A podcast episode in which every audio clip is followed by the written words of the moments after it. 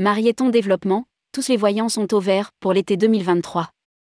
Entretien avec Aurélien Aufort, DG Marieton Développement, sur le Ditex.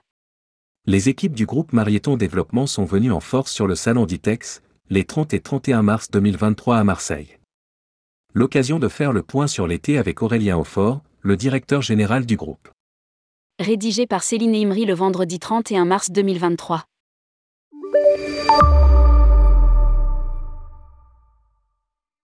États-Unis, Europe, bassin méditerranéen, club.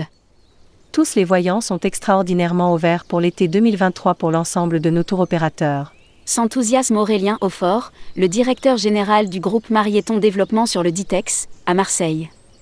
Nous avons des croissances en termes de prise de commande entre le mois de janvier et fin mars qui sont de l'ordre de 30% et c'est très bon, mais nous restons sur la défensive car on ne sait jamais quels événements peuvent nous tomber dessus. Ajoute-t-il.